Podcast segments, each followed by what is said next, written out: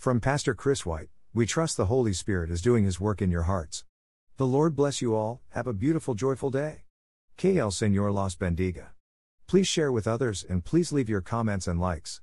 For more information about us and this topic, click here, diningwithjesus.net. Please follow us and share with others.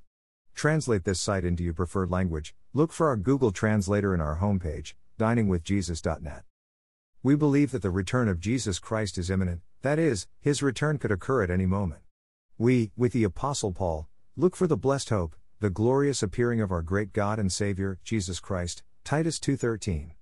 Knowing that the Lord could come back today, some are tempted to stop what they are doing and just wait for Him. However, there is a big difference between knowing that Jesus could return today and knowing that He will return today. Jesus said, "No one knows about that day or hour," Matthew 24:36.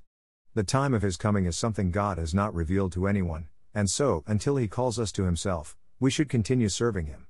In Jesus' parable of the 10 talents, the departing king instructs his servants to occupy till I come, Luke 19:13 KJV.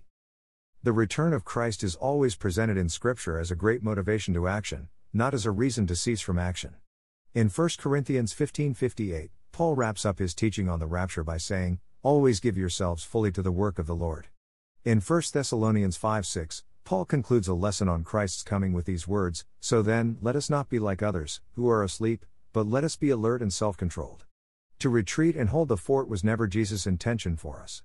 Instead, we work while we can.